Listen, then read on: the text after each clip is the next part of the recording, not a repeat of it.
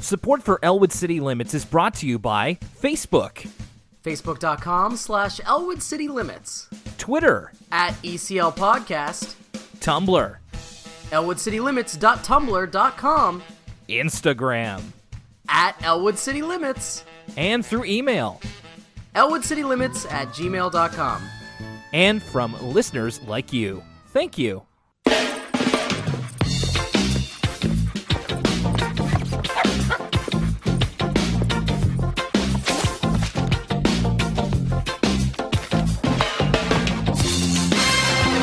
Okay, Lucas, no fooling around. You're you're you're gonna be steering the ship here, so I'm gonna I'm gonna get things off. I don't think we've ever really gotten to the chase this quickly. So this is uh, Elwood City Limits, the episodic Arthur podcast. My name is Will Young, and throwing it now to uh, my co-host Lucas Mancini. Lucas, what's going on? I, Captain, I be, I, Irish, I be, the, I'm the captain now. I'm steering the ship. Uh, it, it, it's all me. Uh, that's right. As promised, if you're a person in the Discord or if you've been keeping up with us for the past few weeks, uh, we have a special guest today on this episode. Um, oh, I, I, I think they're here right now. I'm listening. I think. Oh, listeners of Elwood City Limits, we're welcoming to the podcast for the first time Alex Moore. What's going on, Elwood City Limits listeners? What's going on? What's popping, y'all? It's going down right now on the pod. it's going down on the pod. That was my intro. That was all I had planned for it, but uh, that's it. Okay, Lu- What's Lucas, going I'm, on? Lucas, I'm glad that you you left that as a surprise for me. That was uh, uh, I was so curious as to where it could be going, and I I love it. So um, yes, uh, we do have a special guest today. Uh, Lucas, I will fire it back to you there because this is a uh, a close personal friend of yours, and I think that you would be uh, very suited to let our audience know before we throw it over to our guest and introduce themselves. Yeah, uh, my my good friend Alex Moore, aka Maximilius Mood, aka severely online. Uh, I would say uh, famous for uh, being in a couple local bands, but mostly famous for having the best Twitter account in Dartmouth, IMO. Uh, maybe not the best. Is- Maybe not the best Twitter account in HRM, but definitely the best Dartmouth, Nova Scotia in Dartmouth. Twitter account. I will gladly accept that title. And that's coming from the Dartmouth uh, daimyo himself. I'm a big fan of that new uh, that new Twitter handle, Lucas. By Thank the way, you, thank you. I was sad to uh, retire Halifax Hokage, but I think uh, Dartmouth Daimyo is a suitable replacement. it's uh, it's yeah, it's uh, it's more accurate, you know. So, Alex, welcome to the show. Very happy to have you here on Elwood City Limits. Now, I, as always, like to ask our guests, what's your history uh, with Arthur? Was it something that you watched when you were younger? Oh yeah, yeah, yeah. I watched a lot of it when I was younger. Um, p- probably one of the shows I watched the most uh, as a kid, I would say. And uh, I mean, uh, yeah, I've revisited like a, a handful of episodes uh, recently, and a lot of the jokes still hold up. I still think it's funny. I still think it's a really good show. Y- yes, absolutely. And th- now this was one Lucas. Uh, he was asking this. This was about a month or two ago. He's like, "Are there any musical episode, like music ep- episodes coming up?" And I was like, "Actually, yeah, there is this one, and it's a Binky episode." And he's like, "Great! I think my friend would actually be really great to have on for this one." So, can you tell us a little bit about your uh, music project? What type of music do you play? Uh, I've got uh, a couple that I'm involved with right now. Um, I guess the one that kind of, uh, I don't want to say it's like the main focus because I put a lot of work into all of them, but the one that kind of seems to uh, have done the most, I guess, is called Frail Hands. We're a uh, uh, screamo band, I guess. Uh, kind of like a melodic, but still in the vein of hardcore punk, I guess. Yeah, I, I heard you guys on. And, and, on- and nothing's sorry, Will. Nothing's yeah. more hardcore punk than Binky Barnes. You know what I mean? Oh, yeah, no. Like, uh, uh, if I if I was gonna say like who is the most punk Arthur character, it sure as hell ain't Muffy, and it definitely isn't Mister Ratburn. Uh, it's it's it's Binky effin Barnes is is punk Bin- a- as hell. Binky, Binky, and like all of his friends all like kind of dress like hardcore kids in 2019 do, which is crazy. but it's so funny to me because like I'm like watching these episodes. I'm like these people just like look like people I would see at shows.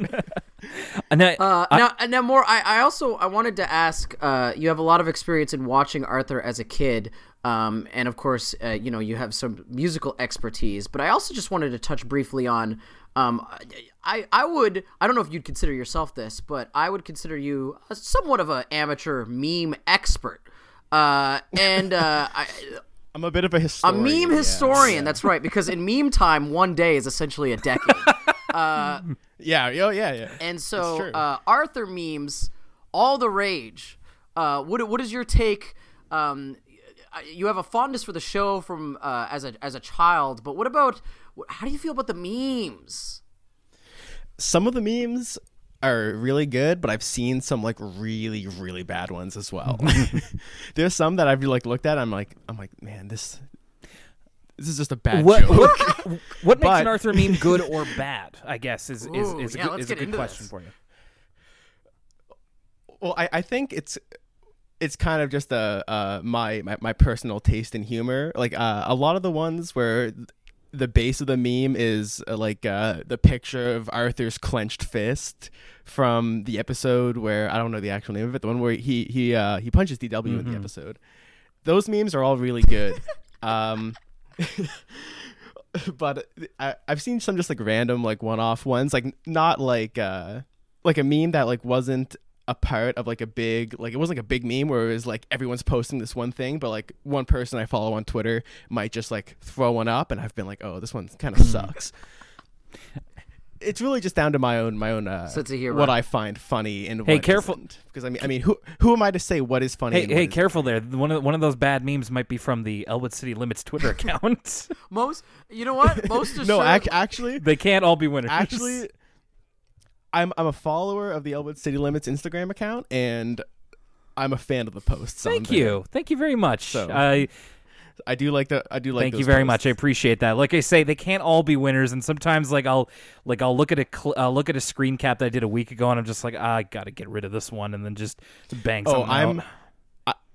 I'm a hundred percent guilty of of making some objectively awful posts myself. Like I'll post something and I'm like I'm like this is gonna, this is so funny. This is gonna go over so well. Everyone's gonna think this is funny, and no one thinks it's funny.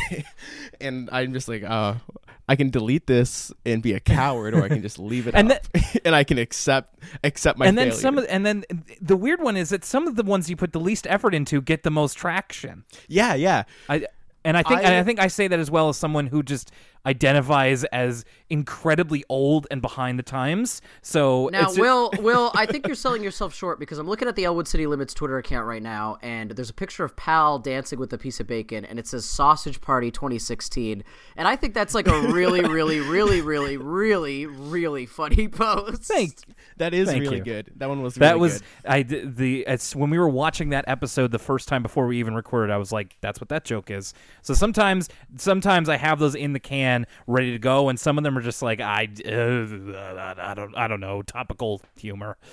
uh, well, Alex, very glad to have you here, and I'll yes I'll be kind of looking for some of your uh, your expertise in these various areas as we go through this episode of Arthur. It's always good. We always like to bring in like a a different perspective to things, and I think uh, you definitely fit the bill here. So happy to have you. We're actually we're actually going to forego our email segment this week. We do have a couple of them that are in the can, and we will get to them on the next episode. Just in the interest of time, I want to get down right to the meat of this episode. Alex, was this the first full Arthur episode you've watched in like years at this point? Um, I wouldn't say years, but I remember watching a couple episodes not too long ago, maybe a couple months ago. Mm-hmm. I uh, I just watched like a couple random episodes on YouTube. Like I just looked up Arthur full episodes or something. They are very them. readily available, and so that's that's a, Yeah. a huge boon, I think, to anybody, especially anybody who's listening to our podcast, is that you can literally just go on YouTube, watch the episode, and then come back and listen to us, or just uh, decide for yourself. And that's a, a, a really good thing for uh, how scattered the Arthur community is across all social media platforms. Uh, so this episode that we have here, we have Muffy's Soccer Shocker, and then the one where I th- where I think your expertise is going to be a uh, a big advantage is uh, brother, can you spare a clarinet? I hope. I hope. and I and, and I mean not to get ahead of ourselves or anything, but I feel like we have another we have another Binky fan, another Binky stan here in the conclave. definitely, definitely a Binky stand. Yeah. right At any here. point during Binky's hijinks, not to get ahead of ourselves, uh, did you say "Yes, go off, King"? Oh, definitely, big time. big time. I'm rooting for Binky. Yeah, that's that's actually been uh, I ho- if if there's one thing I hope would be the legacy of this show, it's the reconsideration of Binky Barnes as an all-time character of fiction. Not just not children's television, not television, not animation, but the medium of storytelling itself. Yeah. I'm Let's start it off here with Muffy's Soccer Shocker. This one uh, immediately kind of gave me flashbacks to childhood. Every I feel like we go through all of these Arthur episodes. We're into the sixth season now, and I, I keep thinking that I've mined all, every single one of my childhood memories. But then one comes along like this. It's Arthur and the gang at soccer practice. Mr. Crosswire's taking over as the uh, as a soccer coach. I played a ton of soccer when I was a kid. I don't know about I don't know about you guys if you did any like rec league sports. I did it a little bit, but I was uh, kind of much like uh, Arthur's team, where I was definitely just getting like nailed with the soccer ball. I was bad. then I, I was like Muffy, where I uh, was a goalie, but I just I, on touching on something you said more about the uh, the drills they're running here in this opening. These like CTE inducing like just getting hit in the head with the soccer ball over and over and over, uh, uh, urged on by uh, Mr. Crosswire. It's it's I know that the joke is that these are questionable, but like especially knowing what we know about like CTE and like brain science, this is like extra questionable at this point. it makes me wish that we had like the old uh Lucas, do you remember like the the WWE don't try this at home of just like Yes, bo- yeah, like bodies hey, have hey, been bruised. like, you, don't, you don't have a damn clue where he is. Arthur getting hit in the face and just like, how's he even able to stand? Is what I want to know. It's yeah, no, that's a, that's a great point. With all the talk about with about concussions and CTE these days, these kids are taking headers, and I remember taking a few in my time too, and it made me totally gun shy around soccer balls. I Lucas, I really have to give it to you. I have a note here that when I was younger, I hated playing goalie because well, all the balls are coming at you. So I appreciate somebody who took up the mantle of goalie. Ooh, I loved playing goalie because I hated moving. Goalie is like a lot of pressure though, because like if you uh you let that ball go in the net, that's that's all. yeah. Yeah. that's your Yeah. fault. That's no good. You lost the game. You lost the game for the team. See, I always I always like being defense because you would never have to chase the ball. You would run towards it, but if it got past you, then it was still the goalie's responsibility, like you said, Alex. I don't remember a whole lot from playing soccer, but I remember that I kind of just like didn't really follow the rules. Like I kind of just did what I wanted, and I think that's why it didn't last very long. Do you remember do you remember any of your team names by any chance? no, no, not at all. I think I was just do- on a Timbits team. It was just the Timbits. Yeah, yeah. I think I was just a Timbits team. I, too. I definitely had a Timbits team. We we definitely had a Subway team at one point. Uh, I think my Ooh. my very first soccer team was the Huskies, and that's Uh, speaking of speaking of Husky, uh, Mr. Crosswire sucks. Oh yeah, I had a I uh, I was I had a note here that I said uh, Mr. Crosswire is Elwood City's Elon Musk. Oh no! oh okay. Now I've always I've always gotten I've always would, gotten would, kind would of a Mr. Crosswire go on the Joe Rogan podcast? Imagine Mr. Mr. Crosswire in uh, in uh, Joe Rogan, and Joe Rogan's quizzing Mr. Crosswire about his experiences with DMT. I always kind of I I always kind of saw Mr. Crosswire as more of a tr- uh, more of a Trumpian vibe to him. What what uh, what speaks to you about Elon Musk? I just was just like I think it's just that like oh well uh Mr. Crosswires he's like that that billionaire type and uh, just that type just Elon Musk And as they both have cars. together. They both, you know, Elon Elon got the the Tesla. Mr. Crosswire's got Crosswire Motors. That's true. Yeah. Yeah, and that's and that's a good point because I because Mr. Crosswire definitely more successful than Trump, and th- that's one thing you can say about Elon Musk is that he's had I think more a, a bigger success ratio than uh, than old DT. I also could see Mr. Crosswire like dropping acid and then like tweeting about how he's gonna make like Tesla shorts or whatever.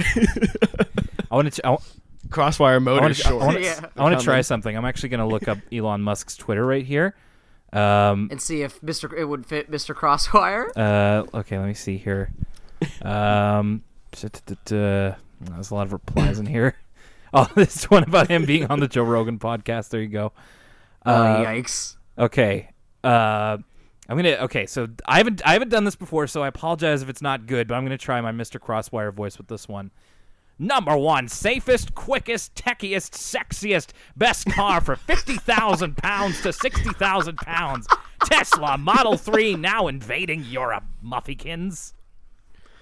I, I think what we've just proved is that Moore is onto something.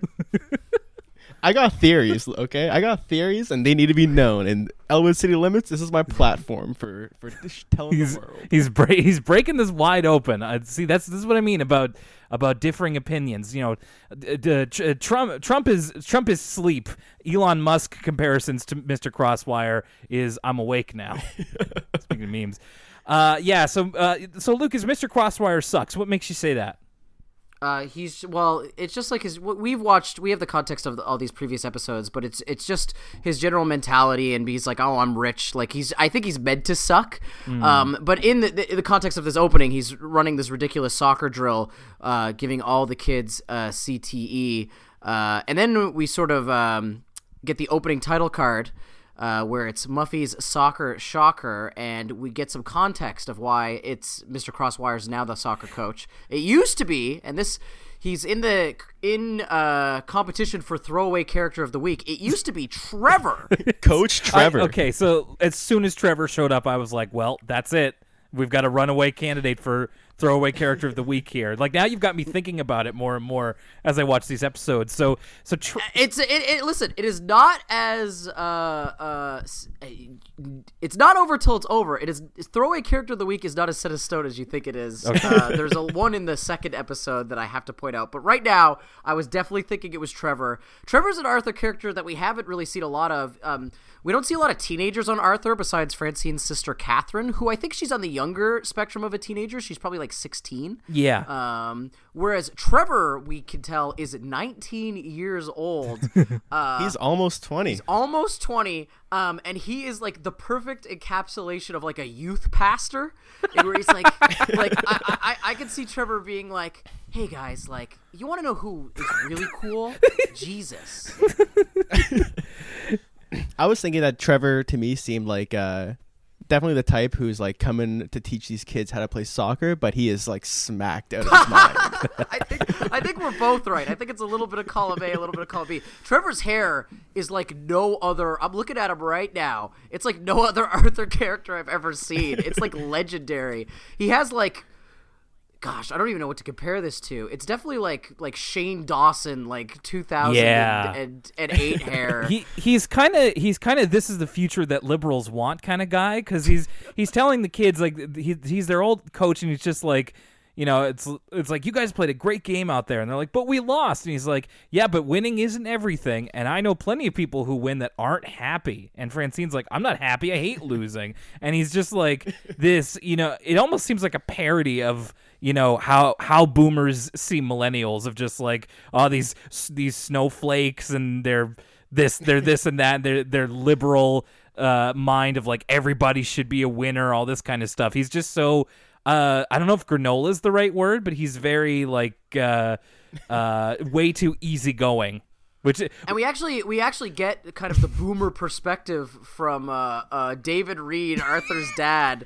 Uh, so we cut to um, we we cut to the it's like the parent soccer society meeting at at Crosswire Motors is like boardroom or meeting room, Mm-hmm. and this is great because this like in this moment, uh, never before has Arthur's dad reminded me so much of my own dad. Oh, yeah, me In, too, Like, me how too. he's like. Like Mr. Crosswire's like, I got bad news and good news, and it's like the Trevor's gonna be leaving the soccer team, and uh, Arthur's dad's like, finally He we pops off, dude. He pops off. He's like, yeah, finally we can win some.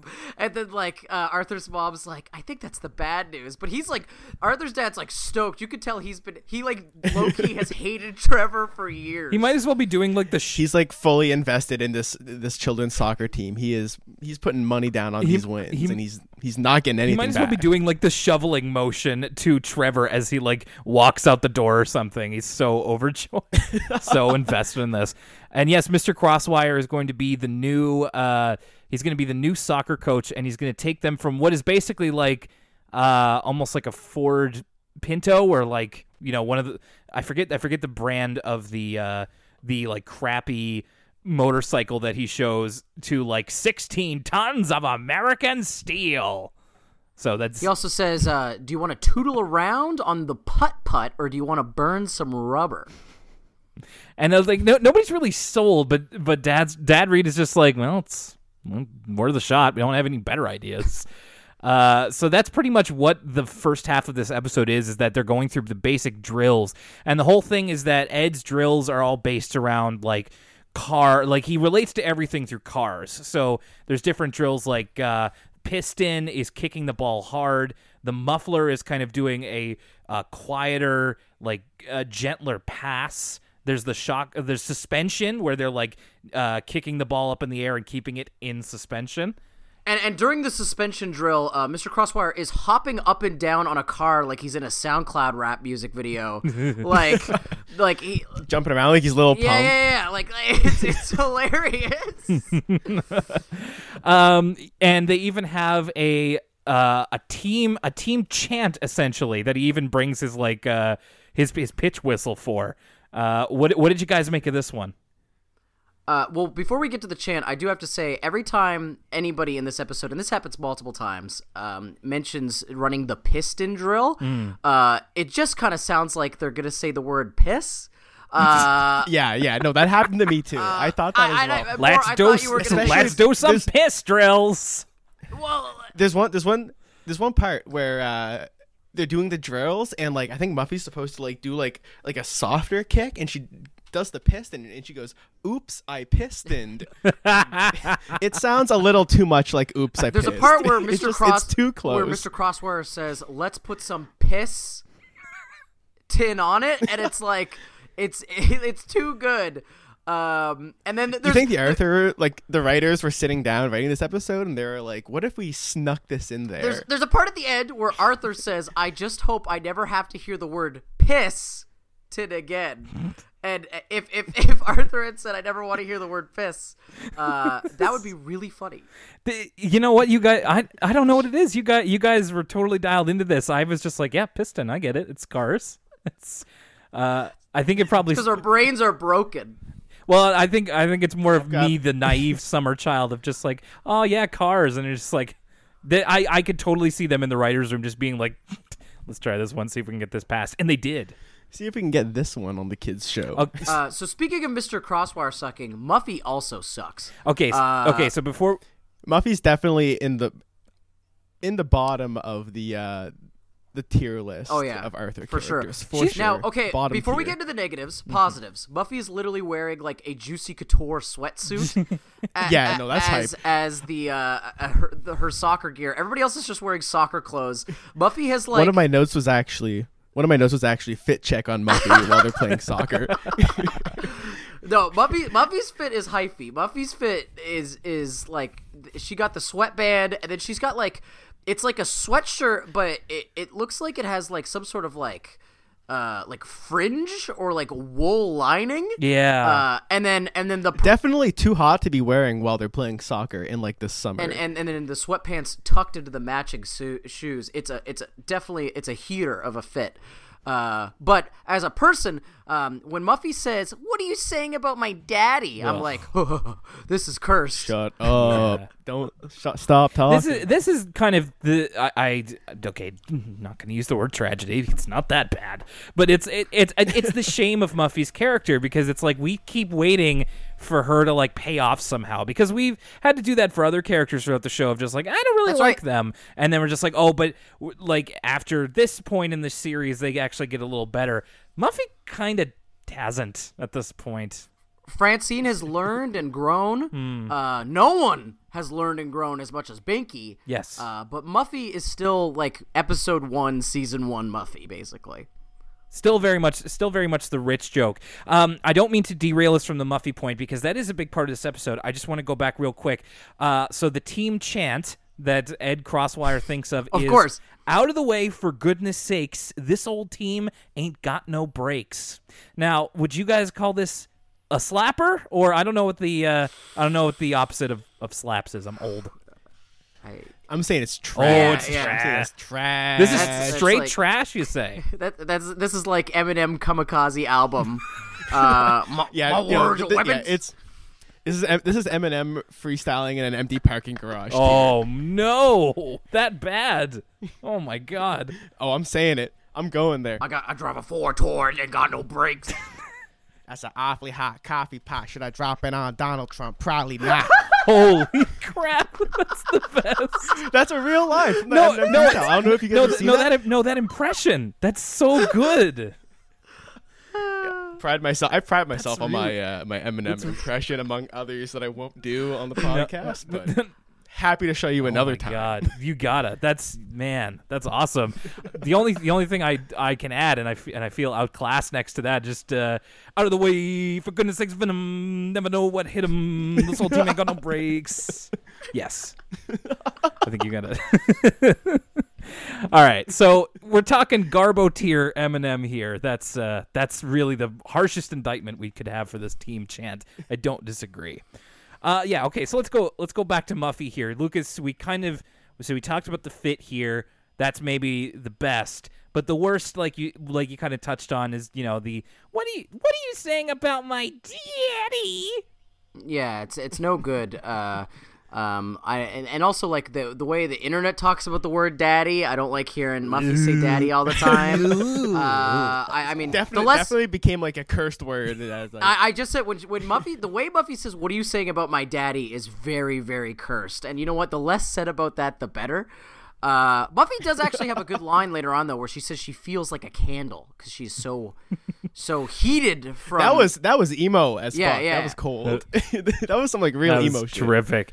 Yeah, so th- so Muffy's whole deal here is that she is initially very supportive of her father as the coach, but she's also really bad at soccer, and she keeps kind of being singled out uh, for s- kind of as the star of the team by her dad, but she kind of just doesn't get it. So at some point, she wants to distance herself from the soccer team, and that's when she fakes sick. Is is she pretends to have a fever, and she's just like, I feel like a candle burning, burning.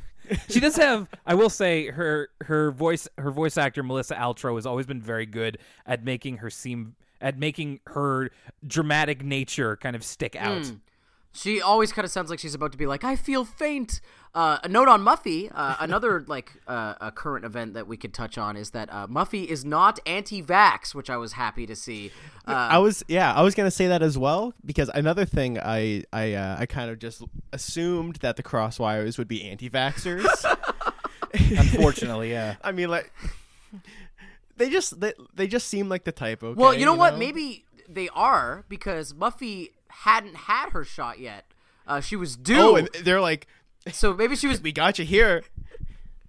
We got you here. You're getting your shots now. It's time for your shots. Public medicine is a scam. I'm funding a private clinic. You know, like I could totally see that being like he got hoodwinked into going to a walk-in, and then they're gonna pump his daughter full of chemicals. You know, that's I, I don't I don't think that's too far off. Unfortunately, if if, if Ed Crosswire, uh, Definitely well, I not. mean Ed Crosswire, I guess probably is written today. So there's so so much so much material for how you can make fun of the rich today. Good, thankfully. Uh, yeah, Muffy's being tired out by these drills. She can't even uh, cut her own food. Uh, she has Francine do it for her.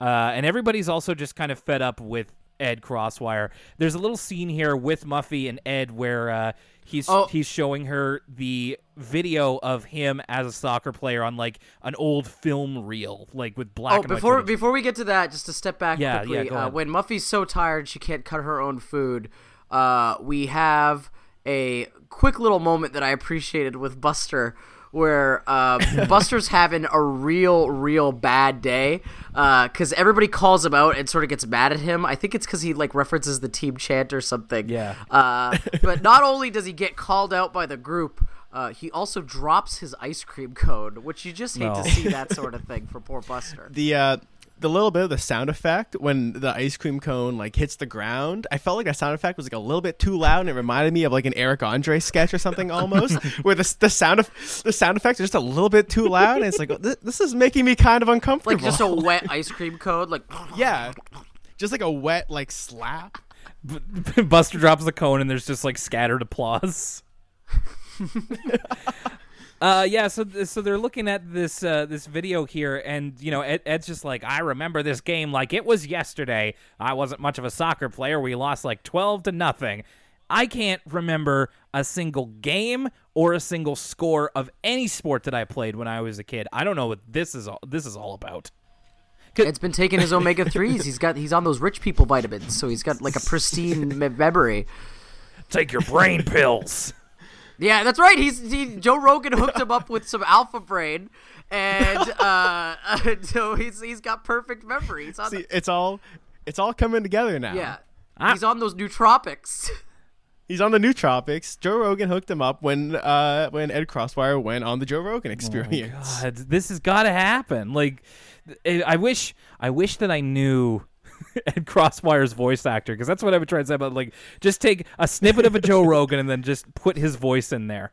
It'd be perfect. well you know you know joe uh the first time i did dmt uh, and then Joe Rogan's yeah, Joe Rogan's like, uh, so Ed, have you ever seen a gorilla kill a man? Young Jamie, pull up the video of oh my God. Ed. Would, would you look at the size of that thing, Joe? I know it would tear your head right off. So have you ever done DMT before? Getting back to the DMT. Um, so eventually, th- uh, the Elwood, Ci- the sorry, the Lakewood team is going to be against. Is it is it Mighty Mountain again? Are they facing Mighty Mountain? I, I, I just assume they're just like the stand-in like evil team. Yeah. Yes. I okay. I see the two M's on their jerseys. So at Mighty Mountain, of course, they're rivals, and they're and they are they're just quivering. They are just pretty much, pretty much sure they're going to be like mopped. The floor is going to be mopped with them, and they're not confident in the least. But actually, as they start to play the game, it turns out that Ed Crosswire's drills actually kind of worked. Like Yeah, they just they're running. They're they're they're really like they're playing a good game here. Yeah, it's it, and I actually completely forgot this about the episode where it's like all like the piston and the suspension and muffler, like they just basically call these out, and it's actually pretty good strategy because the uh, the other team doesn't know what those mean, but they've had it basically completely drilled into their heads at this point. We also have I loved this touch. Muffy is on the sidelines. She's managed to talk her dad down to being the substitute goalie. So she's just doing commentary with a megaphone. So we get Mouth of the South Muffy Hart on the sidelines just uh, cheering on everybody. I loved it. Yeah, that's that's like Muffy makes a great like heel like wrestling manager. And in fact, like uh, as the game goes on, Brain, who's the goalie, accidentally twists his ankle, so they have to call. Yeah, Brain is Brain might have an ACL tear here. Might Brain might be out for the season. this was the end of Brain's uh, soccer career. Actually, He never played he again. was never he never played again after this one game. It's all Ed Crosswire's fault. and he had to and he had to go on to sell propane and propane accessories. uh, and so Muffy's got some good lines here. I, I like this. Ed's like, "We're gonna call in our substitute goalie," and she's like, "Yes, we're calling the replacementator, the substitute too good to be true." So you know, couple couple good ones, better than out of the way for goodness sakes. Oh, a few things aren't. Uh, but of course, that means Muffy's being called in, And uh, we also we do get some cutaways as the game is going on to again Dave Read in the audience of just like we only got 10 seconds left. Come on. way way more enthusiastic than than one should be. Um, yeah, Ar- Arthur's dad is probably uh, my favorite part of this entire episode. like, just the idea of like, like Arthur barely cares about this soccer game, but his like dad is like so into it. Uh, he's yeah, hype. he's he is very hype, and we we will talk about his reaction in a second here because Muffy initially lets a goal in, but uh, eventually she does actually manage to save, and they tie the game against the Mighty Mountain. And Dave is overjoyed. He's just like, "We tied, we tied!" And he's like hugging Brain's dad. He's beside himself. He's so happy.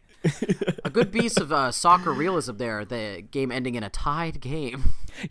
yeah, you definitely don't see that in any real soccer game, but I remember games ending in ties all the time. Oh no no no! Like that's the thing in soccer. Like they tie all the time, even in like the World Cup. It's like Oh, really? constant ties. Oh yeah. Oh, man. That's like a, a notorious thing about soccer is that like it it ends in a tie more often than not. Sometimes in really boring soccer games, a tie of zero zero. Oh God. Um, I will say this though, as much as Muffy can uh, is annoying in this episode, she does take that one save like a champ. She just basically takes the soccer ball in the gut and like keeps it be- keeps it bel above the line and then just kind of crumples over. I felt bad for her. This this is actually kind of the end of the episode. So Muffy makes the save. They manage to tie. Uh, Ed's really proud of her. They hoist her up. She she gets a chant for some reason. Just like okay, you stopped one goal. Thanks. Uh, It's very Rudy. It's very but like that's that's more than than that team is used to. Uh, though, that's a good point. Got got to keep in mind the enthusiasm of Arthur's dad, and you know maybe everyone else is feeling that yeah. too. And we actually cut from here. There's a shot of like Muffy waving at a camera. And then from that camera, we go into a futuristic living room and we see adult Muffy and her son. And they're watching video of this soccer game. And it turns out that when Muffy gets older, around her dad's age, she also becomes a soccer coach and keeps the out of the way for goodness sakes chant going. She's another Ed No, I- Crosswire. I don't want to get too high concept here, Uh-huh. but do you guys think that when we see future Muffy and the future uh, uh, soccer team, is this some sort of like dystopia where like the one percent is living in this like future ap- apartment complex? But if you open those shutter blinds, it's like pure chaos out there. Like they're yeah they're up in their ivory tower like watching these soccer drills, but it's like the purge just outside their their their gates. Yeah, what are you talking about, dude? This took place in 2019. oh no! I feel like all when whenever there's like a shot of, maybe I'm wrong. Whenever there's like a cut to the future in Arthur, are they? Is it just me, or like, are they always wearing those like spacesuits and stuff? Like, is it always like like the biggest exaggeration of what the future might? It's be? always a very 2000s future of just like everything is chrome and glittery and like off white and like I kind of love it's, it. It's it's a it's a look. They're committing to it. So um, yeah, you're right. There is always that kind of chromium gray uh, a quality to everything. Now. I, I'm gonna I'm gonna say this, and uh, Lucas Alex, I'm sorry if this might offend your sensibilities. Um, so I actually really liked what we saw of adult Muffy. I really would like to see more of her. I don't I can't I'm not sure I can exactly communicate why. She reminds me a little bit of Bulma from Dragon Ball Z. Interesting. I know it's it, it's it's cool that um, usually when uh, uh, characters are their adult version of themselves, it's the like child voice actor kind of putting on an adult voice, like I am, or not even a child, but the voice actor who does the child's voice putting on like I am an adult now. Uh, but because Muffy was always just an adult woman, she's just kind of using her regular speaking voice, which I thought was an interesting touch. Yeah, it's like pretty much they get to almost drop their character's voice a little bit, and uh, well, get to get to get to play around with it. It's it is fun, I agree, and it is done just rarely enough that it's never like oh you know oh we're seeing future Arthur again or something. And that's pretty that's pretty much the end of that episode. We're gonna go right from that into a word from us. And now a word from me, Lucas Mancini of Elwood City Limits. Don't forget to chat with your Elwood City Limits pals on social media with facebook.com slash Elwood City Limits or at ECL Podcast on Twitter. We also have a Tumblr, elwoodcitylimits.tumblr.com, and an Instagram at Elwood City Limits. If you want to send us a question, send us an email and get it read on the show at elwoodcitylimits at gmail.com. You can find the entire episode archive at elwoodcitylimits.libsyn.com or on your favorite podcast service. If we aren't on your preferred podcast app, let us know, and we'll do our best to get on it. Thanks as always for supporting us here at Elwood City Limits. Now, back to the show. And we're back. Okay, now let's get into the real meat of the goings on here. This is Brother, Can You Spare a Clarinet? Uh, and of course, the episode starts off with Binky. He's bringing a present to Arthur, and this is this is actually kind of interesting that we're at, that we're talking this way in almost a metatextual way about the character of Binky because in this cold open, Arthur's talking about how there seems to be two different Binkies. There's Bully Binky, and then there's quote the other guy who is. I wrote down. Uh, I wrote down Binky could be your angel or your devil. he could. It's true. Um, I love that there's such like a like the such a contrast in like the two different sides of Binky, where it truly is your angel or your devil. um, yeah, I it's and we see him doing kind of uh, g- g- you know, Paragon and Renegade acts in uh, this little uh, side by sides, like Binky playing, like scaring away birds, but then also playing his clarinet and attracting birds and all this kind of stuff. And we also get the duality here because the president turns out to be is a spring loaded pie to the face uh, for Arthur, and then Binky is literally perched outside of his house waiting for him to open it and just says, "Ha! What a doofus." And then Arthur's about to like rip up the paper, and he's like, "Wait, I recycle the paper. Don't rip it." No, as more as far as pranks and social experiments go, uh, is this an epic prank or not? um, I'm gonna say yeah. I'm gonna say it's a, a pretty epic prank. I didn't see, I didn't see, I didn't see the pie in the face coming because you know with Binky you never know what you're gonna get. You could get the angel or the devil, and Arthur, you know, you you win some, you lose some. He got the devil today. that's that's the roll of would, dice. You you got to play it. As far as like epic pranks go, um, you know, Binky Binky's not on like a like a uh, like a Jake Paul level of like epic oh, pranks. Oh, where, like B- B- Binky's Binky's not burning Arthur's mattress in the backyard or anything. so so like Binky, you know, he's got a he can learn a thing or two from watching uh watching some Jake Paul for his pranks, I guess. But you know he's on the right track. It's it's not yet every day, bro, for Binky. But I will say this: no. we, we, we still get a little bit of the angel because after he pranks Arthur, he's uh, sure to uh, uh, clarify that he needs to keep the wrapping paper because he recycles it. Next thing we know, Binky's going to be in the suicide forest. Oh no. careful careful what you say uh, so we do so this episode of course is music themed and as we know binky does play the clarinet um, and in fact, throughout this episode, Lucas, you have a, a pretty good ear for this too. Did you notice that, and maybe Alex, you did too, that with some of the normal Arthur stings we're used to hearing, they added in a bit of clarinet flourishes? Oh, you know what? I don't think I noticed this. That's no, really I, cool. I didn't pick up on that. I think it's, and I think uh, with with with us, it's like we kind of hear them basically every week from the amount that we watch Arthur. But for me, it was like, oh, it's the normal like, but with a little you know, it, that that being a clarinet. I gotta go back and re-listen to that because I want to. I did not notice that when I watched through the episode. They're pretty good. They fit. They fit in pretty naturally.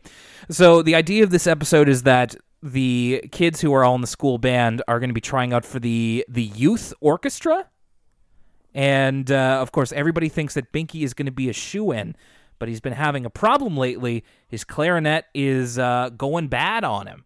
So his, uh, in fact, we get this terrific shot of Binky playing like by lamplight in his bedroom at night and he tries playing it and every once in a while he'll like start playing and he'll just go like Meh, or just make a discordant note and he just throws it away he goes music stinks which he's not I wrong. have to agree. Yeah, I was just I have gonna to agree. say music does stink. uh, more. Have you ever been played a show or something and just have a, a, an instrument or a piece of equipment just go bad on you? Um, oh, so like when I like first started playing shows and stuff, I had the worst luck possible, where just like something went wrong every time. Like the first show I ever played, my guitar strap broke, and then another show no i've broken like three guitar straps playing shows and uh like i've unplugged my stuff like by accident a hundred times and like had pedals stop working and stuff. One time i forgot how to play a song like halfway through it.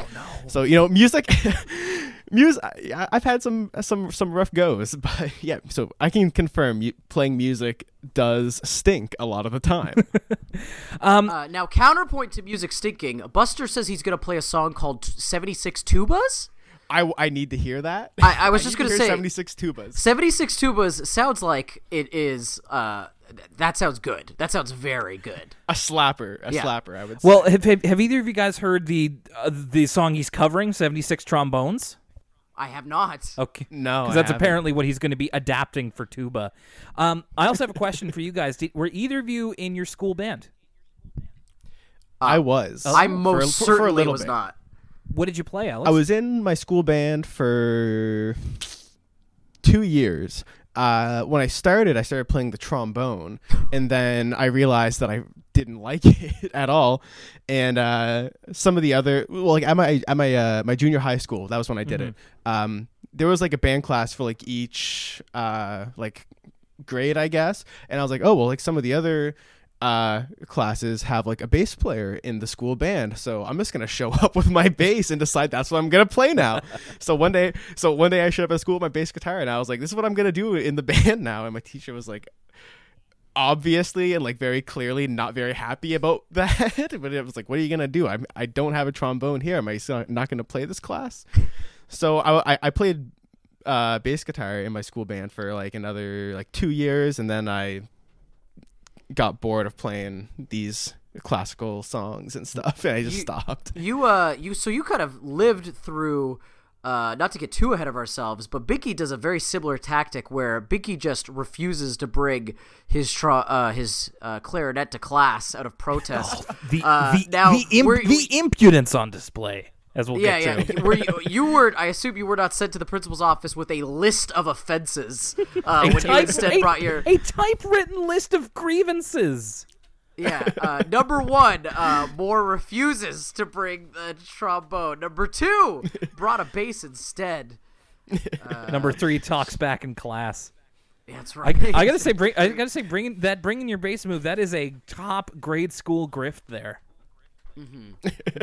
my uh my, my my band teacher was kind of a uh a loser anyways because we had we had we had to we, we had to do a pro we had to do a project one year on uh on a musician who had because like I mean aside from like playing songs and stuff sometimes you would have to do like projects. Uh one of the projects we had to do like a research thing on uh, a musician who had passed away and I decided I wanted to do mine on uh Notorious B.I.G. Word. And my te- my te- my teacher told me no because rap music isn't real music. And I Oh. was like, okay. Boo, I was- what a herb. Yes. I was out. I was fully expecting to be like anybody can sit down at a computer and press some buttons and make a song, but it takes a real artist. It takes a real artist to pick up a six string and plug it in and turn it up to eleven and rock out. Um, so I, I can't remember what I ended up doing. You weren't kidding. That that guy is a loser. Yeah, You Speaking of losers, now, but uh, we'd be remiss if we didn't uh, touch on uh, Muffy. yes. Uh, having privatized security in this school. so- you want to talk about this? Might be the most late capitalism Arthur gets. is that Buffy has a uh, state of the art violin under like digital lock, a a, a, her, a her- Stradivarius.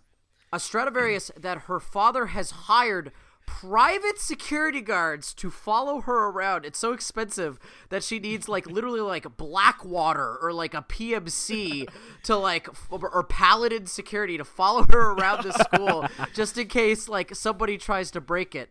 Um, in another reason that like um, Muffy does something in this episode that makes her like so unlikable when she's like, "And this co- my daddy paid more money for this than all of your instruments put together," or like something like that. And oh, it's so, so just like so annoying. um, and and this goes along with a really terrific line that I had to act like I th- you have to had to kind of think about it for a second, but it was Miss Krasny, the uh, the band teacher. She says, "Muffy, you know that private security guards are not allowed in class." Which like has she brought private security to class before? This? Wouldn't this? put Is it this not the her. first time? They they uh, I, I forgot about this. I'm watching the episode right now. They like attempt to assault Buster. Yeah. like Buster gets too close, and they're like, "Buster, you gotta back away." Yeah, and like I don't know, maybe she got these guys like just got them on Fiverr or something, and they're just there for the afternoon or something. But clearly, this is not the first time she's pulled a stunt like this, and this actually dovetails pretty well into uh, uh, Binky Binky's sass mouth. Man, this is this is sass oh. master. Uh, you know, they're doing a specific like concerto built around a clarinet. Uh, excuse me, it might not be a concerto. Uh, a music piece built around the clarinet, and Miss Krasny's like, "Well, we can't, we can't do the piece for clarinet without the clarinet." And Vicky's like, "Well, I guess you better find somebody to do that then, lady." And, Oh. The fact that he calls her, whoa. the fact that he calls her He lady got him. is He like, got him. The fact that he calls her lady is like really crazy. Like it's like when people like clap back on Twitter and they're like, "Oh, Google it, honey." And, like Yeah. it- or like that ain't it, sis. That ain't it, sis. oh, g- uh, look it up yourself, sweetie. Like Well, and like you, I feel It's called fashion, sweetie.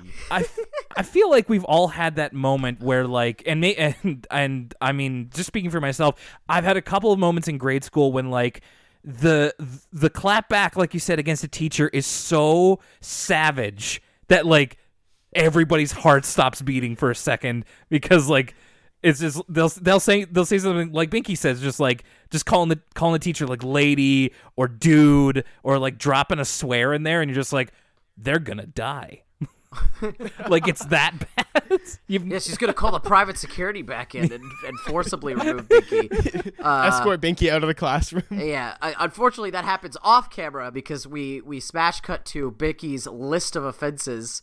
typewritten Uh, yeah with the letterhead Yeah, yeah. Refuses to play in class, does not bring his clarinet to class, and uh, talks back in class. And I just gotta say, uh, free Binky, free the Hobie. and Another thing that's really good about this scene, uh, first of all, I want to say Mr. Haney is another god tier character Yes, in Arthur. I, I'm glad that you picked up on that. Me and Will have talked Because, about like, how Mr. this- Haney this is whole- amazing. This whole bit is based around Mr. Haney like doesn't know who Binky is because Binky's like, "Who am I, Mr. Haney?" And Mr. Haney starts like going through the files till he's like, "Oh, who am I?" Binky's like, "I'm a doofus." Well, there's no doofus at this school. this is Mr. Mr. Haney is like you can tell Mr. Haney is like not a competent person at his job. Like he's and like the picture of Mr. Haney behind Mr. Haney with like just his like smiling face is also very funny and very good. this is this is Haney at like maybe his stupidest because it's like he doesn't know what his name is and he's also like not following Binky's. Essentially Binky's doing like a Pacino monologue here of just like just like I used to be somebody you know just when I thought I was up they pulled me back in. Like the, like this kind of stuff. He's like pacing he's looking out the window. Like it's it's the start of his kind of super villainy as this episode goes on. And Haney is just like like like you said, Alex, it's just like, no, there's no a doofus at this school. Like, your name is Binky, and then Binky's like, see you in detention, Mister Haney's like, yes, that's right, detention. Uh, like, I, I know it's harsh, and just like, boy, Haney, Haney. Speaking of speaking of herbs, Herb Herb Haney's a big one. we we got to talk about so uh, Will, me and you have the context of watching all of Arthur in, in linear order. Yeah. uh, we kind of have seen Binky's role change. We've seen the softening of Binky as a character, uh, uh, where you know he kind of started out as just like a straight up foil for Arthur. Like he always had his like secret how he kind of secretly loved to read or how he secretly did ballet. But now we've we've kind of seen Binky just become accept, accepted in the regular fold. We haven't seen Binky uh, uh, as his old intimidating self for like seasons now. I feel like Yeah, a long Um, time. and- and- and- and so I thought it was really interesting that the show kind of directly addresses that here. Like I never really noticed it, but it's like, yeah, the Binky character's completely different than when we first started, and they're kind of acknowledging this with Binky being like, you know, I lost my edge. Like it, it, it's time for me to get back to like being the bully I used to be. And I thought that was like pretty nuanced, and, and also um, it does that thing where it's it's such a good callback that it adds realism to the show. Like it's it's it's almost making it seem um, not episodic, but uh, serialized in that in that uh, uh, it's acknowledging like Binky's past. Binky's doing like the, the Dean Ambrose heel turn of just like, Mm. you people made me soft, you people made me weak. I need to. Rem- I'm a killer. I need to remember who I am. I was gonna say Binky does this thing in the episode where like he kind of like growls at people like a dog. He does that a lot. Yeah. and like all I'm saying is that like if I if I was walking down the street one day and someone comes up to me and they growl at me like a dog, like I'm like you want my wallet, you want my phone, I'm I'm handing it over. That's scary. Yeah, yeah. If, if someone comes up to me at the Dartmouth Bridge Terminal and is like, "Can I bum a dart off you?" I'm he, they're getting the whole pack. I'll wa- I'll walk inside and buy them a pack if I have to. Just I'll, they're getting what they want, what they whatever they need. I, I'm here to help them. See it. Do you guys think Binky is a big DMX fan? Uh, d- d- you- okay, so this this is this is an ec- editing exercise for anybody who knows how to edit video. E- Every time Binky growls in this episode, followed up with with a DMX quote. So just like, "Ugh, "You think this is a game?" Yeah, I got no love for a. It is. It's a big. It's big Binky energy, is what it is. It's just like there's only Big Binky energy. there's only Beep, beep, beep. there's only one person who can just growl, and that's it. There's nothing else that needs to be said, and that's Binky. And he ends up hooking up, like you said, he's he's back on it- he's back on his BS. He's hooking up with the tough customers, and in fact, they even say like, "Do you guys hear?" Do you guys hear what that is? Yeah, Binky's back, and like implying that he hasn't like been the way he is in this episode for a very long time. And Lucas, you and I, huge fans of the tough customers. Um, there's a tremendous line here where it's like uh, Rattles, favorite character of the show, is asking Binky like what what the big plan is to get up to mischief. Rattles is like, are we gonna are we gonna like pants somebody? It's or it's it's been a long time since we pulled anybody's pants down, which is a which is a which is a mint line, and then Binky follows it up with later with the pants, Rattles. We got bigger galoshes to fry.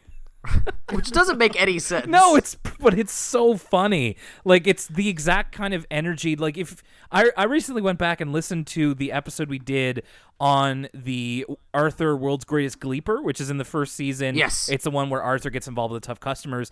And our favorite thing about them is when they're like basically the kid mafia. They're they're, they're kind of talking like these wise guys, but you know the stakes are so hilariously low that it just provides the comical kind of uh, dissonance there. And this is kind of getting back to this a little bit. They're ta- they're, ta- Uh, they're talking like made men on the playground. Now, I've, I've briefly talked about this with Will before, but more, I think you'll appreciate this, is that uh, uh, Rattles, uh, donning his backward baseball cap, uh, kind of looks like someone who would be way into title fight. Like, Oh I no, yeah, hundred percent. like Rattles, 100%. Rattles, like, loves turnstile. Like, Well, uh, like wh- what I said earlier about how they all look like uh, they all dress the way that like hardcore kids dress. Yeah. Like now, uh, a friend of mine went to a Code Orange show and he had made this custom shirt himself that had a picture of the tough customers on it and said Code Orange. Wow. And apparently, the I thought it was sick, but uh, I don't know if the band was too happy about it or not. But everybody else saw it was funny. I thought that, that that is very, very cool. That's tremendous. Um, also, Binky's just got some great lines in this episode. Earlier, when Mr. Haney is talking to him, uh, and he's like talking about his rap sheet, uh, Binky says, "It's a start." Uh, Yeah. and, and also, uh, at, at when he's decided to do his heel turn, he says, "So long, wimp. Hello, Binky." Yeah. It's it, it like it, it there is a there is a part of his personality that really feels like bullying is part of his nature and he's, he's there's real glee in him going back to accepting his old bad ways. Um we so essentially Binky says that for their next plan, let's just say silence is golden. So him and the tough customers go about basically stealing everybody's instruments and as they say refinishing them, basically turning them into crappier versions of their instruments. there's one scene where there's like a poster up on a door that just says silence is golden Mm-hmm. and it's like it feels like it's some like banksy shit like someone's going around the school putting up these mysterious posters Uh, yeah. So They, they don't succeed in getting Muffies though. But uh, again, late capitalism. Uh, uh, the only Uh, we can't count on the police to protect the kids. Only privatized security uh, is the thing to prevent like Muffy's uh, instrument from being stolen. And once again, proving my point. Um, Uh, so all of these instruments being refinished, it reminded me of a couple of episodes ago with that like flashback to like if they don't get the money for the school band, then there'll be all these like uh, cardboard instruments and stuff. They basically ruin them by like um, they tape up Arthur's piano keys together. They put newspaper around Francine's drums. They put a potted plant in Buster's tuba. that's my favorite. Yeah, that's that's good. my also my favorite one is the potted plant in Buster's tuba.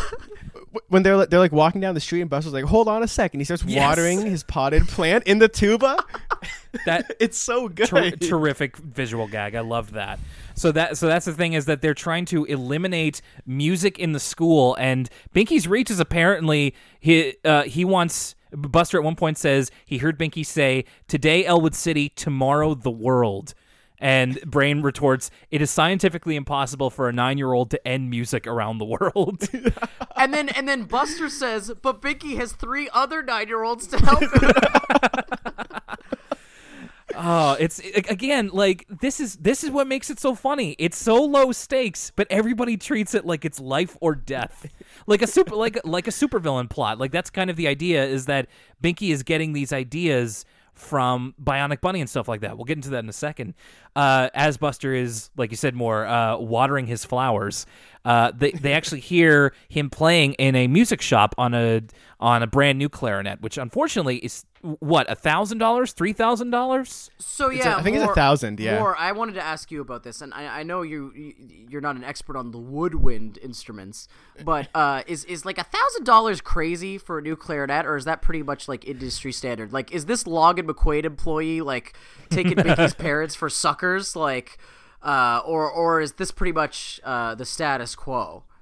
I, I I mean, I can't. I, I don't know about about clarinets, but like I feel like a thousand dollars for like like a like a very high quality instrument is like is like pretty normal, pretty fair. But uh, yeah, I mean, yeah, not not an expert on uh on clarinets. it doesn't surprise me that it's that much money. And and I'm sure depending on the make and like what what a clarinet or any kind of instrument is made out of like it can run up to that. It like I wasn't surprised at all. I've just never been musically talented so I never had to ask my parents to buy me any musical instruments.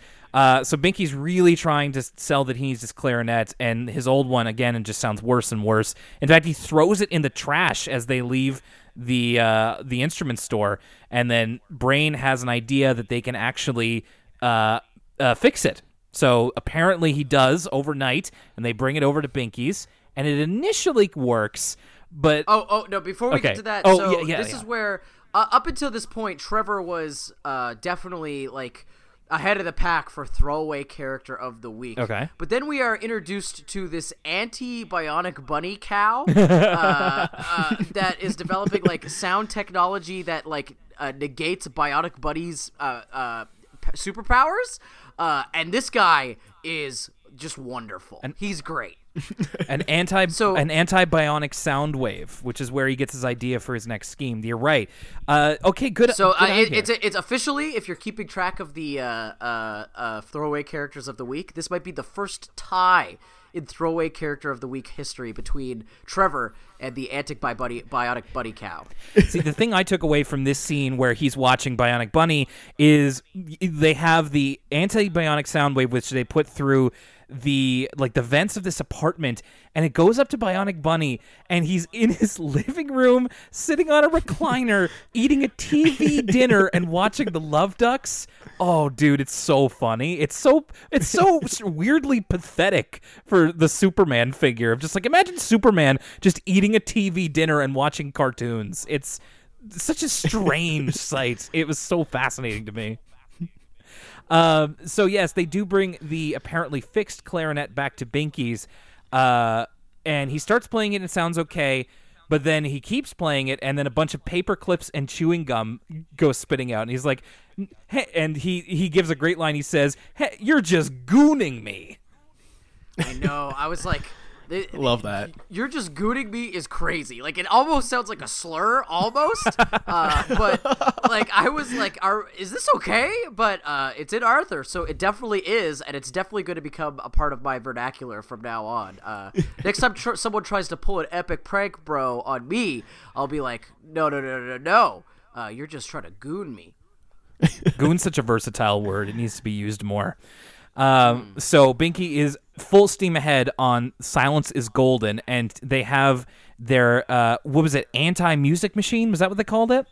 Yes, the anti-music machine. Which is ju- which is the which is the clarinet, and then they have like a megaphone hooked up to a wagon to amplify how bad it sounds, and they're gonna pipe it into the youth orchestra auditions to make everybody sound terrible.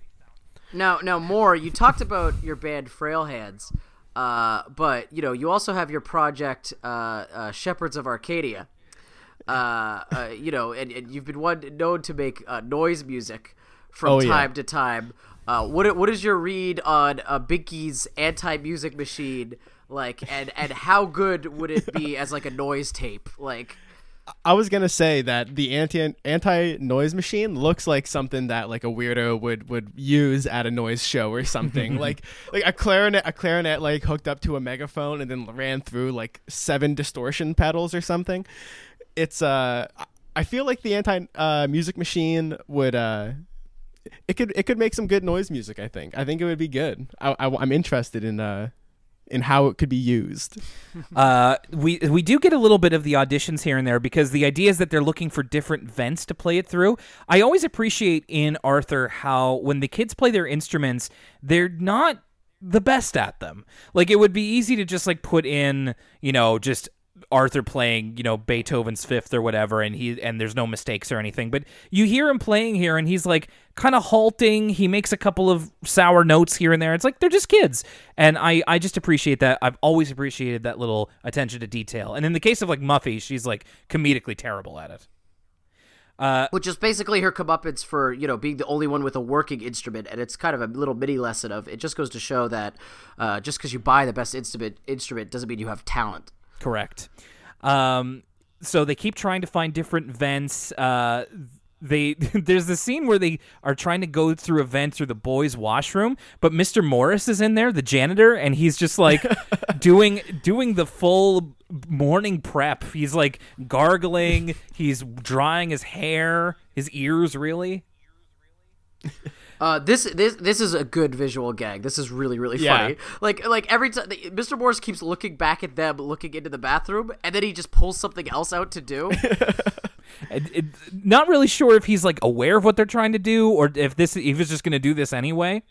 Uh, and then they find one at the uh, in the gymnasium, but they don't even get they don't even get to use the music machine, the anti music machine outside of their test because they open the vent and Muffy's playing her Stradivarius, and Rouse is like, "Looks like somebody beat us to it, boss." I also love how he keeps calling Binky Yes. boss throughout throughout the episode. I, love that. I was that. just about to say that. It's just like Rattles is the perfect like Bebop and Rocksteady here. He's just it's always boss. Like he never calls him by his name. It's so good. Uh, and then Binky gets so upset that Muffy is playing so badly that he actually goes in and interrupts the auditions and plays on his clarinet. And even though it's And- and Binky, Binky here reminds me of that viral video where the guy's like yelling at the guy uh, uh, playing the trumpet in public. Moore, do you know the one I'm talking about? Where it's like, "You suck, you're you're Oh, no yeah, yeah, yeah, talent." yeah, like, yeah. yeah. Yeah, yeah, like the idea that like Binky like he completely loses sight of his plan because he's so mad about how bad uh, uh, Muffy is. Like, you gotta go get yourself a gig.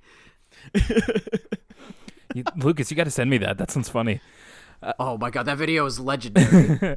Um, yeah, so Binky actually ends up impressing the judges the most, and uh, as he goes to leave, they actually offer him the spot in the youth orchestra, and Binky immediately abandons all his evil plans.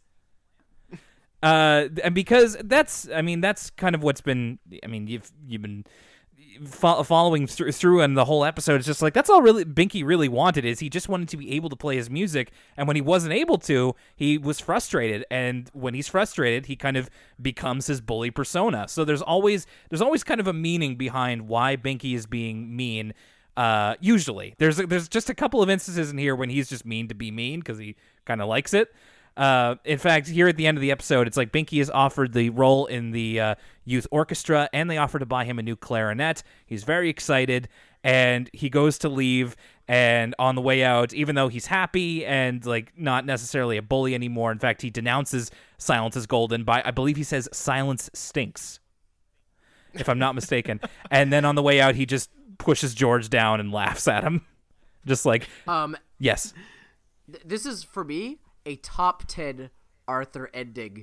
Not since the ending of the lice episode where we just kind of have a steady shot on the lice dying. If you remember that, Yes. one of the strangest and most dark and memorable Arthur endings of all time. Uh, this ending where Binky's walking into like the literal sunset, and Buster goes, "There goes a true musical hero," and then Arthur goes, "No, Buster." There goes Binky. And then he like pushes George to the ground. It's hilarious. But it also like perfectly encapsulates what we started the episode talking about how like, you know, Binky can be your angel or your devil. Um I think it's just it's such a great bow to wrap up this whole episode in. I loved it. Mm-hmm. and it just goes and it really communicates that Binky is kind of both and kind of neither, and that's the beauty of his. Yeah, in the- conclusion, Binky is a series of contrasts. Thank you.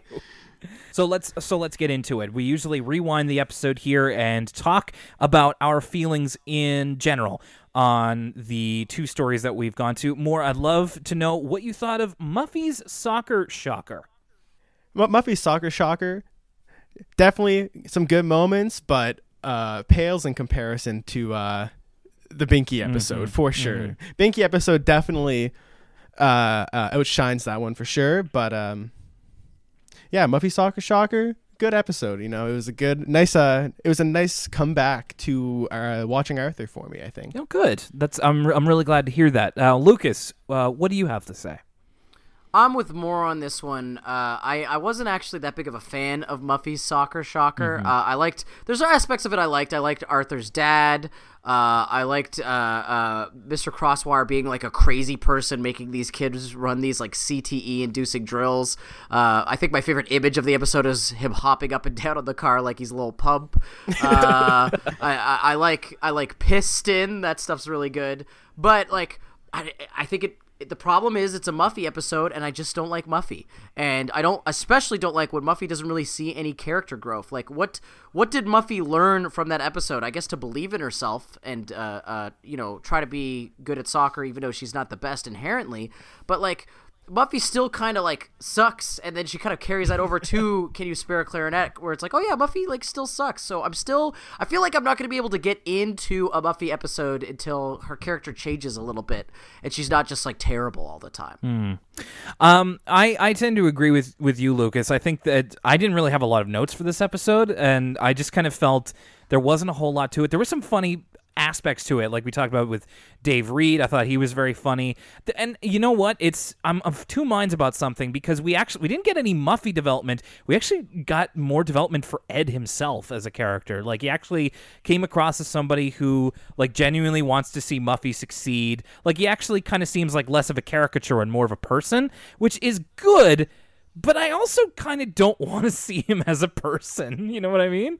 like if there's somebody that I don't mind sta staying like a shallow joke, it's the the out the outright capitalist of the show. Like I don't mind him being the butt of humor. You know what I'm saying? Like I'm not. You're saying you're you're, you're not I you're feel not you, I uh, feel it. queuing it up the uh, four hour convo with Joe Rogan in your podcast queue. You're not looking forward to hear uh, uh, Ed Crosswire's thoughts on like uh, uh, uh, you know. Uh, I don't know, like South African apartheid or whatever, like Under- or or like under- bear attacks. under no circumstances, my G. Man, it's just so. Um, yeah, the the main kind of thrust of the story I was not really into. It's it's fine. It's it's not. I wouldn't say it's bad necessarily, but if you're not a Muffy fan, I don't really see uh necessarily sticking around for this one. I'm a, ho- I again, I hold out hope that she gets uh, something in the future. But like you said, Lucas, for right now, there's not a whole lot that's drawing me to the character of Muffy. Now, now let's get into a little bit more long form thoughts on uh, brother. Can you spare a clarinet? Now, we I think we can all agree that we liked this one a lot better. Moore, I'd love to hear what you thought. What what you really liked and took away from this. A lot of the like uh the Arthur episodes that I've gone back and watched in recent memory are ones that I like remember watching as a kid, and this is one that I did not w- remember watching as a kid, but this episode is so good. it's so good. it's so so good. There's so many like good visual gags. There's like so many good lines. Like I don't have any issues with this episode. I don't think it's uh yeah, it's really really really great. And it just it just it makes me love the character of Binky that much more. I think. Then I, I think our job is done. the gospel of Binky has been spread. Uh, Lucas, your thoughts? Yeah, I agree with Moore on this one. This might be this is uh it's a little early to say this, but this is definitely one of my favorites of season 6 thus far. Uh I, again, it's got the advantage of being a Binky episode and as we we've said before, Bink uh, a lot of Binky can make a good episode great, but uh it, it's not just that it's a Binky episode like like Moore said with the with the flower pot and the tuba to the Mr. Haney scene, uh to Binky talking back uh, uh, all the stuff about like music stinks and Binky like having like a weird vendetta of trying to like get rid of all music. Uh, you know the the valiant return of the tough customers. Uh, but it's not just how funny it is and all that stuff. It also is again like we talked about before. It's it's a really great like character piece on the Binky character and sort of like trying to comment on you know Binky used to be this like intimidating guy that everybody feared and that he's sort of gotten softened as the kids got to know him better and that he tried to like go back to his old ways. I think it's really clever and i think it's really well done but it also is helped by being just like a really really funny episode I think we are just as in unison as the youth orchestra. I agree. Uh, I really liked this episode, a favorite of the season so far for sure. I mean, I mean, go figure. We're the we're basically Elwood City Limits is the episodic Binky podcast. So at this point, um, but yeah, it's it's really it's very funny at points. Uh, there's so many dynamics at play that I really think are genuinely hilarious, like Binky and the tough customers and Binky's uh, bully relationship with everybody. Uh, the performance by Bruce Dinsmore as Binky, of course, always very standout. It's it really takes a uh, a certain caliber of voice actor to be able to balance uh, a character like that, and I think I we I don't think we've never gotten any blowback on this, but I just kind of want to say that like when we talk about long-term storytelling in a show like Arthur that is kind of meant to be more episodic, it's funny how we can we are left in the cold with somebody like Muffy who's never really seemed to transcend her uh kind of sh- relatively shallow portrayal. But in at the same token a character like Binky does feel a lot more evolved. Like there's a lot more layers there. So i feel like it's if it's possible for him it's possible for every character. And we've seen that in various kind of uh, frequencies throughout these six seasons. So i'm always always pleased that there is a little bit extra attention paid to binky because he really is one of the best characters on the show and this is another r- reason why. Loved loved this episode. Loved silence is golden. Uh great stuff. Yeah i completely agree all right, so we're getting ready to end off here, but of course, uh, we've got all our plugs out of the way. Uh, Moore. Uh, so tell us where we can find you online with your music projects and on Twitter as well, and anywhere else you might want to plug. All right. You can find me on Twitter at severely online, uh, Maximilius Mood, whatever. Uh, yeah, follow me on there if you want to see some, you know, stupid posts and stuff. um, Frail Hands, uh, you can listen to us at frailhands.bandcamp.com. Uh, I think we have some records and shirts up for sale there. Uh, you can also find us uh, records and shirts for sale through 12 Gauge Records. Um, you can also listen to my other band, New Ruins, at newruinshfx.bandcamp.com. Uh, check out my noise project, Shepherds of Arcadia. Uh, I think that one's a shepherdsofarcadia.bandcamp.com. I play in a hardcore band too called Grief. You can check us out, grief902.bandcamp.com. Uh, I'm going to give a quick shout out to uh, Pale Lake. Yeah homies. shout out to Lake. Shout out to Pale Lake. Oh. Listen to listen to Pale Lake. They're sick. Uh, pale Lake shout is out, so sick they're so sick. Shout out Weird Star from Montreal. Shout out Gasm from Montreal. Uh, who else am I forgetting to listen? Uh, sh- shout out shout out Gossamer from Newfoundland. Uh, who else? Who else should I shout out? I don't know. There's too many ones we I want to shout out. But yeah, uh, Severely Online at Twitter, frailhands.bandcamp.com, newruinshfx.bandcamp.com, shepherdsofarcadia.bandcamp.com, grief902.bandcamp.com. Those are my plugs. It's a good thing that I edit this show because that I, I was like I was looking around for like a pen and paper or something, but I'll be able to copy this down uh, when I edit this pretty soon. Uh, Moore, it was great to have you on the show. Really appreciate your Yeah. insight, and uh, you should you, Thank you you. should come back sometime. I would love to come back again. Absolutely. Well, we've got This was really fun. we've got like twenty more seasons of the show, so I, I'm pretty sure. We, we, we, here's my promise to you. We might have you back before this or after this, but the one episode we have to have you on for is the one where uh, Binky puts those headphones on in that meme. Uh, God. And, and is yes, like yes, listening yes, to yes, the yes, song. Please, please, please. Please get me on for that one. I would love to. Hundred percent. We will find a way. Okay, so my name is uh, Will Young, and that's Lucas Mancini and our esteemed guest Alex Moore. Check out all of their stuff. Uh, next time on Elwood City Limits, uh, Lucas, you and I are going to be looking at The Boy Who Cried Comet and Arthur and Los Vecinos. Whoa. I with a De Los Mios Personal. I, I don't know what this episode's about at all. All right. I, I wonder if it'll if it'll uh, if it'll jog your memory the next time we talk to you. All right. So for our guest Moore uh, and myself, Will Young, and for Lucas Mancini. Toodle toodle around or on the putt putt, or do you want to burn some rubber? We'll see you next time. Have a great week, guys.